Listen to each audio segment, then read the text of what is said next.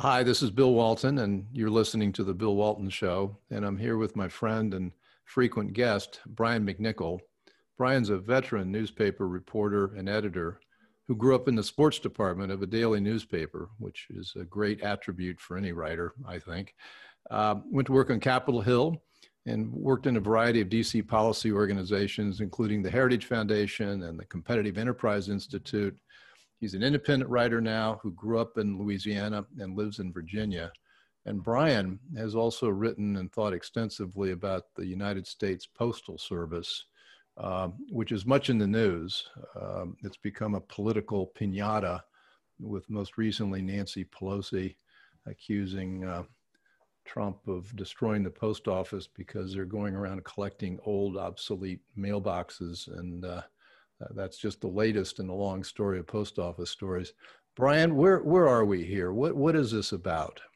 So the, the um, Democrats want to have a mail-in election. They want to put in put mail-in voting uh, in in states that don't already have it. So you know there are some states that do it now and they do it efficiently and they know how to do it and it's not a big problem. Um, but but uh, states that don't have it, you know, you, what happens in the mail-in, you know, first thing is set this up. The difference between mail-in and absentee voting, because one of the big talking points is, hey, Trump mails in his vote. No, Trump votes absentee. In absentee, you contact your registrar and you say, you know, I, I can't be there for the election. Send me a ballot. So the registrar makes sure you're registered. They send you one ballot in mail-in voting, they mail out the ballots to to the voting list, which we all know voting lists are not the hygiene on those are terrible. No one knows who's on it or who who should be on it and so forth. Like I regularly get mail for the last five or six people who lived in this house, right? We used to also get there was one of them I guess didn't pay her pay her bills, and we used to get these dunning notices and the sheriff, you know, stuff taped to the door and so forth. So you know they don't really know where we all are, and they shouldn't. You know, the government are, doesn't these, need to are know these ballot are these ballots mailed to people or are they mailed to houses? Like they're mailed. They're mailed to people, but the yeah. but the lists are not current. So there's no telling how many people with my address here in Reston are signed up to vote.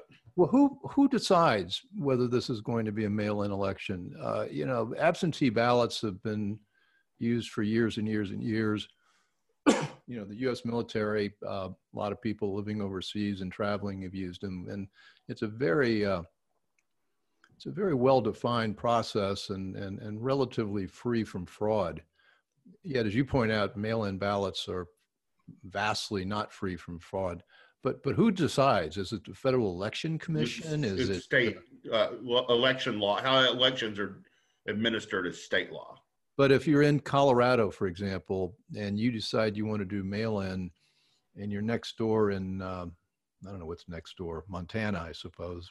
I think that's north of it, uh, and they wanted they don't want to allow it, and yet you get a federal election, Trump v. Biden. Does that mean you'd have in some states mail-in and some states uh, no mail-in? Right. Well, there's already seven states that do only mail-in voting and and they absolutely should keep doing that.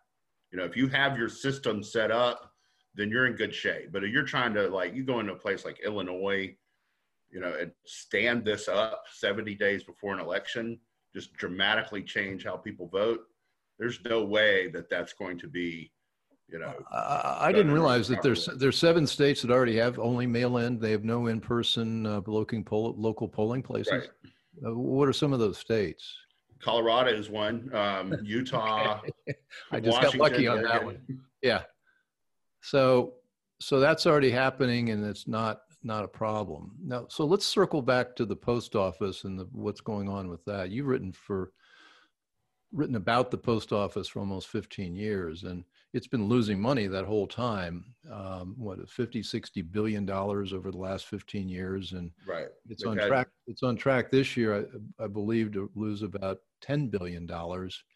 And the statistics for their services are you know it's hardly a growth business. The number of first class uh, uh, uh, letters have dropped by almost 40% in the last decade and and uh, the only place where they really ha- can make money is on that first class uh, delivery service uh, even, even though that's shrinking. And then theoretically, they could make money on package delivery.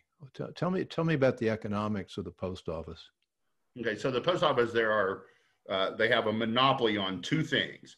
Um, only the post office can put something in your mailbox, and only the post office can handle first class mail. So for those things, uh, the first class mail is its most profitable product. Like you said, you know, the internet kind of crushed first class mail. We pay our bills online. All the things that went through the mail don't go there. We talk about wedding, wedding, wedding, wedding like, invitations are all now Evite and that. Right. Yeah. My kids are, they've had about 10 pieces of mail in their life, right? Um, you know, no one uses it, but yeah. package, uh, package volume has gone up. So the post office is trying to capture this since they have this big last mile network, right? They're, they they have they hit 160 million addresses a day, and they're the only ones who can do that, and they're the only ones who can make some of the delivery. So they have they sort of have the uh, other people kind of by the tail a little bit, the other delivering people. So what they can do, so what they're trying to do is make profit off of that and to shore up the rest of it but they don't know how to price it since they're they're you know weighing between things they have a monopoly on and things they don't have a monopoly on, such as package delivery. Uh, they they jumble those costs and don't assess them properly. It's kind of a uh, it's a unique situation. It's not. I don't know that it goes on anywhere else in business. Well, so in business, you know, I, their stuff. I unfortunately, well, fortunately, maybe I, I worked my way through business school teaching accounting, and there's there's generally accepted accounting principles, but principles, but there's also uh, cost accounting, which is where you be you're careful about allocating your overhead to different kinds of products. And as I understand it, the postal service allocates about five percent of their overhead to package delivery, and yet it now and that was set years and years and years ago. But now package delivery is 25% of their volume, but they're still allocating only 5% of their overhead, which means they're ma- they're missing billions and billions of dollars of costs in their uh, in their pricing calculation. Mm-hmm. That's right, and you know, like for instance, they've had to buy a whole new fleet of trucks that are better suited to carry packages. Right, all the little the little Grumman delivery vehicles that they've used for 30 years now, they're having to go through and systematically replace them all. That's a like a 60 billion dollar expense, and it's all to support the package side of the business. Well, the, the, how, how's the postal postal service been losing money, and yet people say it's a separate corporation? How have they've been funding or financing those losses for the last uh, 15 or 20 years? Well, they've had they had a 15 billion dollar line of credit uh, back in about 2008. They got a 10 billion dollar line, line, of credit. line of credit from who? The Treasury, the Fed, from the, from the Treasury. Okay. Um, from uh, the uh, the first coronavirus relief bill, they got a $10 billion loan guarantee. Um, uh, beyond that, they have cut services. You know, they used to be in like department stores and, uh, you know, walk up things. They cut out all that. Uh, they've cut some, you know, employees. They've gone from union full employees to these carrier, city carrier people. They're, they, they call them where, you know, your only job is handling Amazon packages they're non-union. They make about eight or ten bucks an hour. Um, so that's part of it. The, the um, labor costs of the post office are a third higher than FedEx, UPS, those guys. So you know that's another thing they're battling is you know you have a union basically undermining any chance at profitability, and they've sort of got you over a barrel. Well, Romina Boccia, Heritage, uh, written about this, and she thinks labor costs are the big problem. Sounds like yeah. they are a big problem. They are a big problem. But how do you, you know, the postal, you know, with all this uh, uh, uproar, Pelosi and Schumer claiming fraud, and they're claiming that the Trump's interference with the post office is just like the Russian interference with the election. Uh, sounds familiar. Uh, the latest. Uh, but, but the but the postal postal workers union just endorsed Biden. What, what are the politics there? Well, there's there's two postal unions, and they both endorse Biden. And the most recent one, the American Postal Workers Union, uh, I mean, the statement they gave was really harsh and tough on Trump. And so, you know, I was going to ask my friends on the other side of the aisle if those two unions had come out for Trump, would you be pushing for mail in elections? They'd come out that stridently on the other side, would you be for this? Because I don't think they would. Because I don't understand how you would trust, you know, the election to be in the hands of people who are publicly denounced you in this way. Well, yeah, I uh, big, big factor. I mean, I don't think we think the postal workers would be complicit in this if there is a problem with mail-in balloting. I maybe I They don't- have been. They've had Have been? been what do you mean? where they they find postal I workers still find myself naive uh, on lot of dumping things. ballots. Yeah, I mean, So how so? I what, what, what are the examples of some of the ways that it's that it's been um, abused? Well, like they found 120,000 ballots in trash cans in a dumpster in Nevada. Hmm. Um, they find you know ballots dropped off that are that haven't been made out or ballots not delivered. There's been like seven or eight cases already made against postal workers for uh, you know, cheating in elections on behalf of Democrat candidates. What about the ba- the battleground states? How many of them are mail mail in, and how many of them are in person? Well, Col- Colorado is a battleground state. That's a mail-in. Um, Wisconsin, Pennsylvania, those Michigan, are not. North Carolina. Pennsylvania is trying to do something. Okay, but the the fight's going to be at the at, at the state level as to as to whether this happens. And how what are the odds now? How how's that shaping up? Is this a once again a partisan thing where you got the Democrat a Democrat controlled legislature would be pushing for it and therefore it might happen? Well, in Nevada, the they kind of snuck into town and passed a law about this, and to to make Nevada mail-in state. You know what could go wrong, right? Um, and the the Justice Department has our election people have sued to stop it from taking over in this way. And I'm watching that suit because if they if they get an injunction, you know that's a, the send a signal to a lot of other states not to try it. I don't I don't think they have you know I, I don't trust this. And i don't think that i think there's a i think the polling is about 60% of the people are skeptical of the integrity of mail elections. And i think that's something you're going to have to think about. So coming back to the, is there any other aspect of the mail-in that we haven't talked about that you worry about? Is it, uh, um, I'm trying to think about, uh, well i mean you're talking about you know bundling gets to be a big deal here Mhm. uh, what they call ballot harvesting where oh your your ballot might not make it we'll come pick up your ballot and take care of it for you you know that that, supposedly turned four congressional elections in california in 2018 how does, four how, do- Republicans who lost. how does bundling work? So uh, you know, I go pick up. You know, you don't have to mail your ballot. I'll go all through my neighborhood, knock on your door. You give me your ballot. I'll take it down there and deliver it for you. Okay. So, you know, if you haven't marked it, hey, I can mark it for you. You know, so you know it's that kind of thing. You're picking up people's ballots. You're dropping off bundles of ballots. Well, this sounds like a terrible idea. Uh, Yeah. so, so the, the, let's, let's talk about a bit about Jeff Bezos, Amazon, and U.S. Postal Service's cost and deli- package delivery. Tell, uh, tell me about that relationship and how did that, how did that come about? So when the the postal service was really trying to grow the package business to make up for the loss of of the money to uh, for for regular mail, first class mail, and so forth, um, they were they were kind of vulnerable. They were kind of begging for business. So he went in and made a deal with them. Deliver Amazon packages. We'll give you a huge volume, and it's a huge volume. Um, and they deliver still deliver about three fourths of Am- Amazon's packages but that they charge them two dollars and it costs about three and a half for the post office to deliver it. so that you know every time that someone sends an uh, amazon package you put a little dent in the post office bottom line And even that understates the real cost because you're saying the, that extra dollar six, 60 cents or something like that, doesn't, that doesn't even include all the overhead that ought to be calculated. right that's a, you know as they calculate it now which So is it's not probably, it's probably well. closer to cost, it should cost five bucks and Amazon's paying two. right So Jeff Bezos owns Amazon. He also owns this newspaper. What do they call it here in Washington? I think they call it the Washington Post. Yeah, that's right.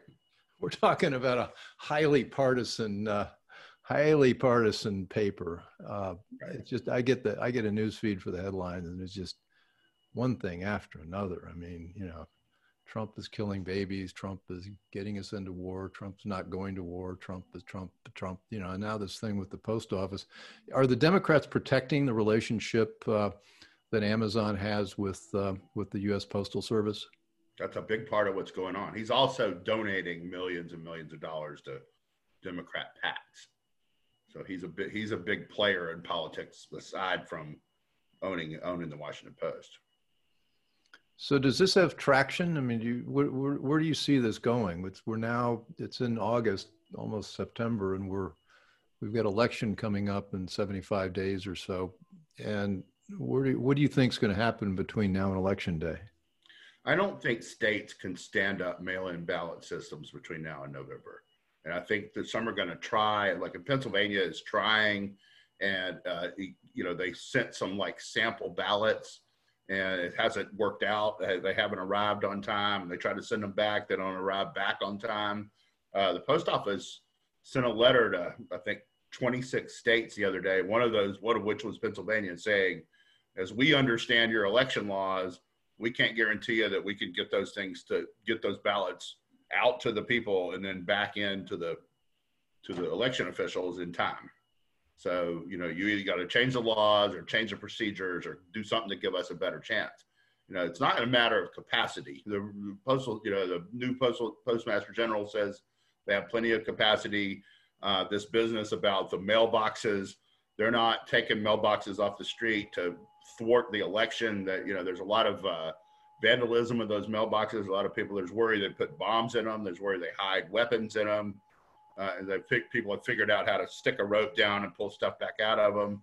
So that's why the mailboxes are coming off the street, and that's a long-standing thing. That was going on long before any of this. Well, there are lots of visuals now of, of postal services flatbed trucks with mailboxes on them, and that's supposed to be Trump ripping up mailboxes to keep people from voting. But it turns out that there were some 14,000 mailboxes were removed during Obama's presidency. Right. I mean, the post office is getting those things off the street. They're making you come to them. It's it's a lot cheaper, and you know it, it's a lot more efficient. And people who have to mail, I mean, if you got to go somewhere to to mail something, you know, does it matter if it's the box out on the street or the, the post office a block away? Not really. What do we have? Something like already? Don't we have something like 160,000 post offices all over the country? Yes. So we're talking, you know, 10% or less, and and and and so many of them were not being used. Right. So if you're you're never going to shut them. I mean, you know that that that's not really the place to look for it because people do rely on it. People look at it as kind of a community center, a place to meet people. A lot of times they're within stores and so forth, and so you know there's not any extra space needed for it. Their real estate costs are low. Um, and you know when you start running that at congress you, that's one thing that bipartisan poison you know there people do not want the post offices closed and um, the political pressure will never ease off of that you know, that that that's not where to look for savings because it's not going to happen well i live in a small town in virginia in rappahannock county little washington and we lost our post office because of a lease and the the powers that be in DC somehow thought we didn't need a post office. Well, we're the county seat. We're also, I think it, the claim is that Washington, George Washington surveyed our town 250 years ago when he was a surveyor. So there's a lot of historical uh, connection here. It's also a community center. And so right.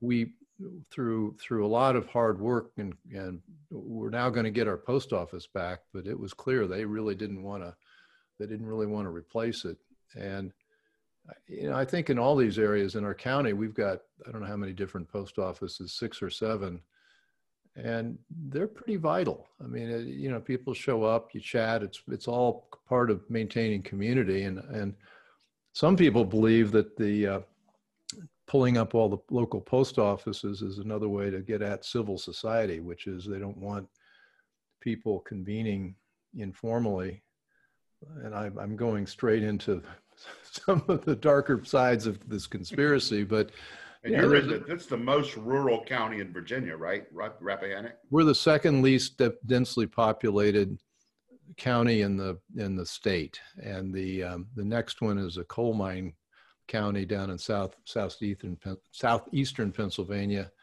Uh, yeah, so it, we're we don't have a lot of people. We don't even have a stoplight. So, you know, if we don't have a post office, we don't have much to do here.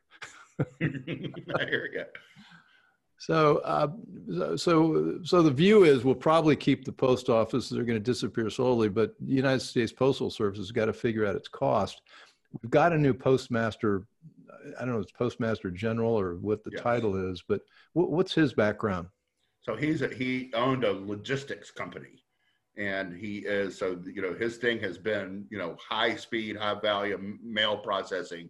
He's been in this business for a long time. So what he's done that has the Democrats spun up is he's saying they were spending $250 million a year on what they call extra trips. So the carrier is supposed to leave at nine to go do his route. Okay. He leaves at nine. The mail that hasn't been processed by nine, you know, is there on the floor of the uh, post office. He goes back, he gets that, he makes a second delivery.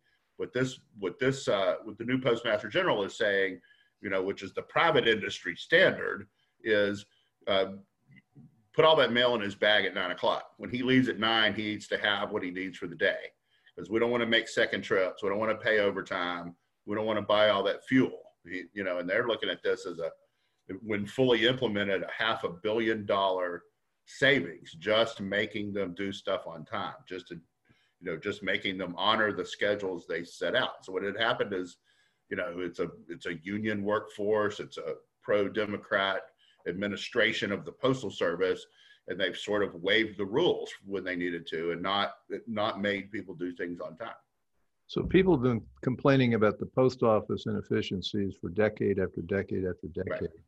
and we finally get a ceo in there who's doing the right things to uh, to, to right size its cost and efficiencies and delivery schedules and he's become um, a, a, demon because of that.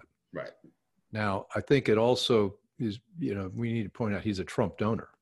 Right. That's right. About two and a half million dollars. And he was running the Charlotte convention. He was putting that together before, you know, mm-hmm. he got moved to Jacksonville and then ultimately canceled.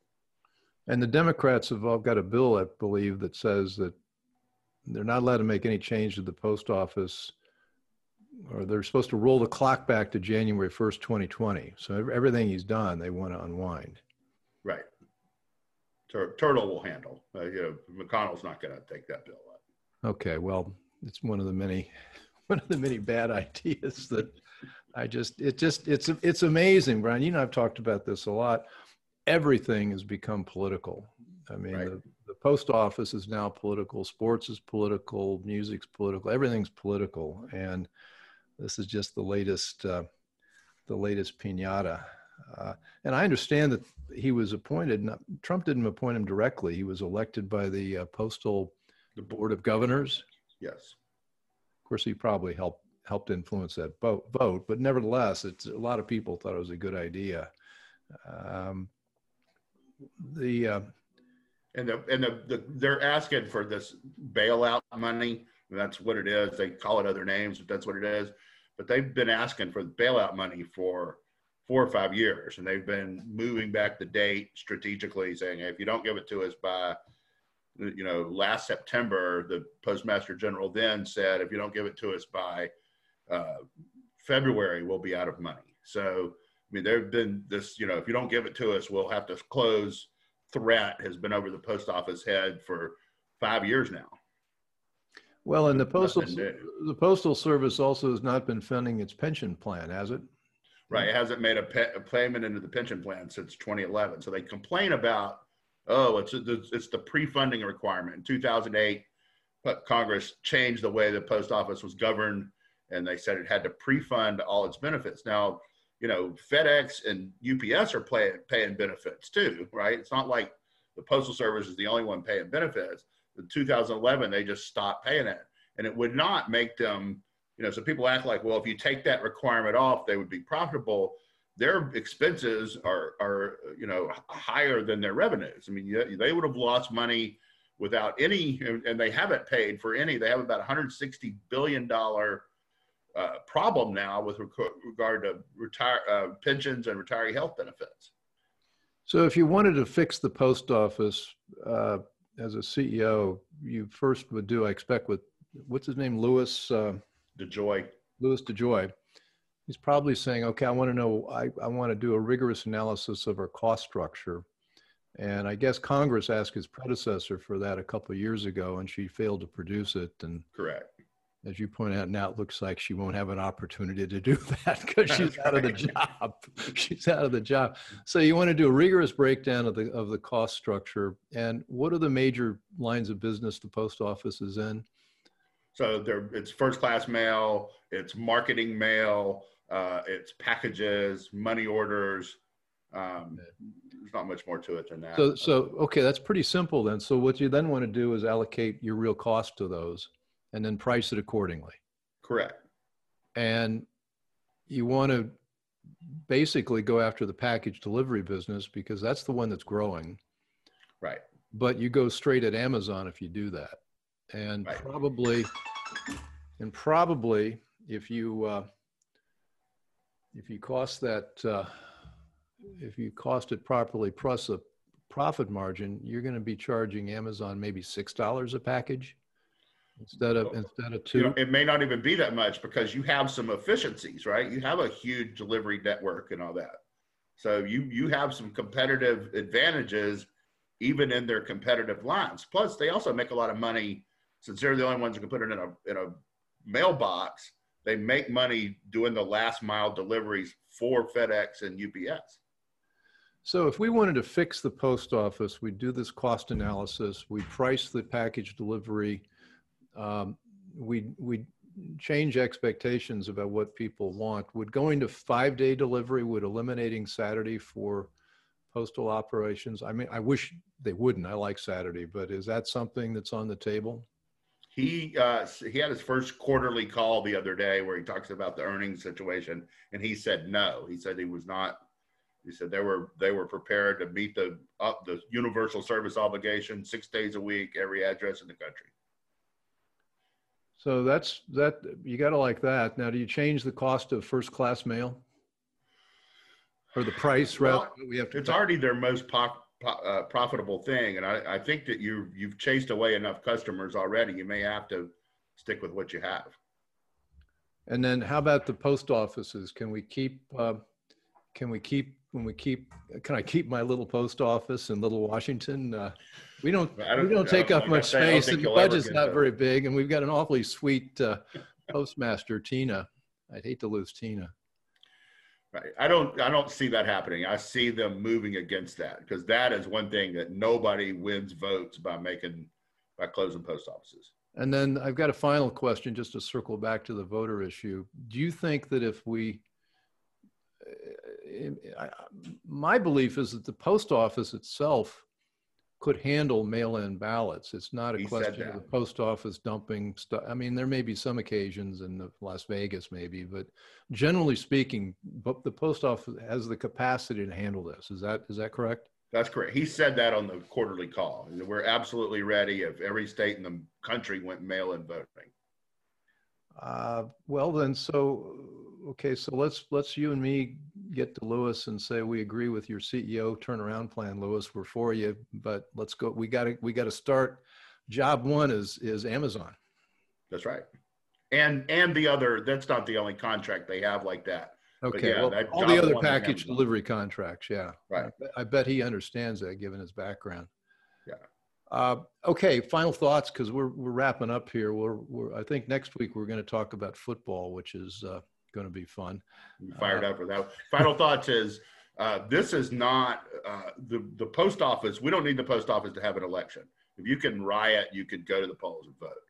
Okay, so when they say, "Oh, we can't have the election because of the post office," that's not true. We most of these states have not even moved to you know implement a, post, a mail-in voting system. So you know it's a it's a whole bunch of, of hot water about absolutely nothing. Well, okay. I I think that sums it up. I, I uh, you've been listening to the Bill Walton Show, and I've been here with Brian, my friend Brian McNicoll, and colleague and continuing guest, and we've been talking about the United States Postal Service. It is fixable, and I do think we can have an election uh, uh, as as planned. Uh, stay tuned. We've, uh, we've got an upcoming episode. We're not sure when it'll come out, but we want to talk about college football and football generally in America in the in the fall season of 2020. And what I want to get into with Brian, because he's a political maven, is how canceling Big Ten football, which is where I got to watch a lot of football, will might affect the election. Yeah, it could. Okay. So anyway, thanks, Brian. We'll talk. We'll talk next week. All right. Thanks for listening. Want more? Be sure to subscribe at thebillwaltonshow.com or on iTunes.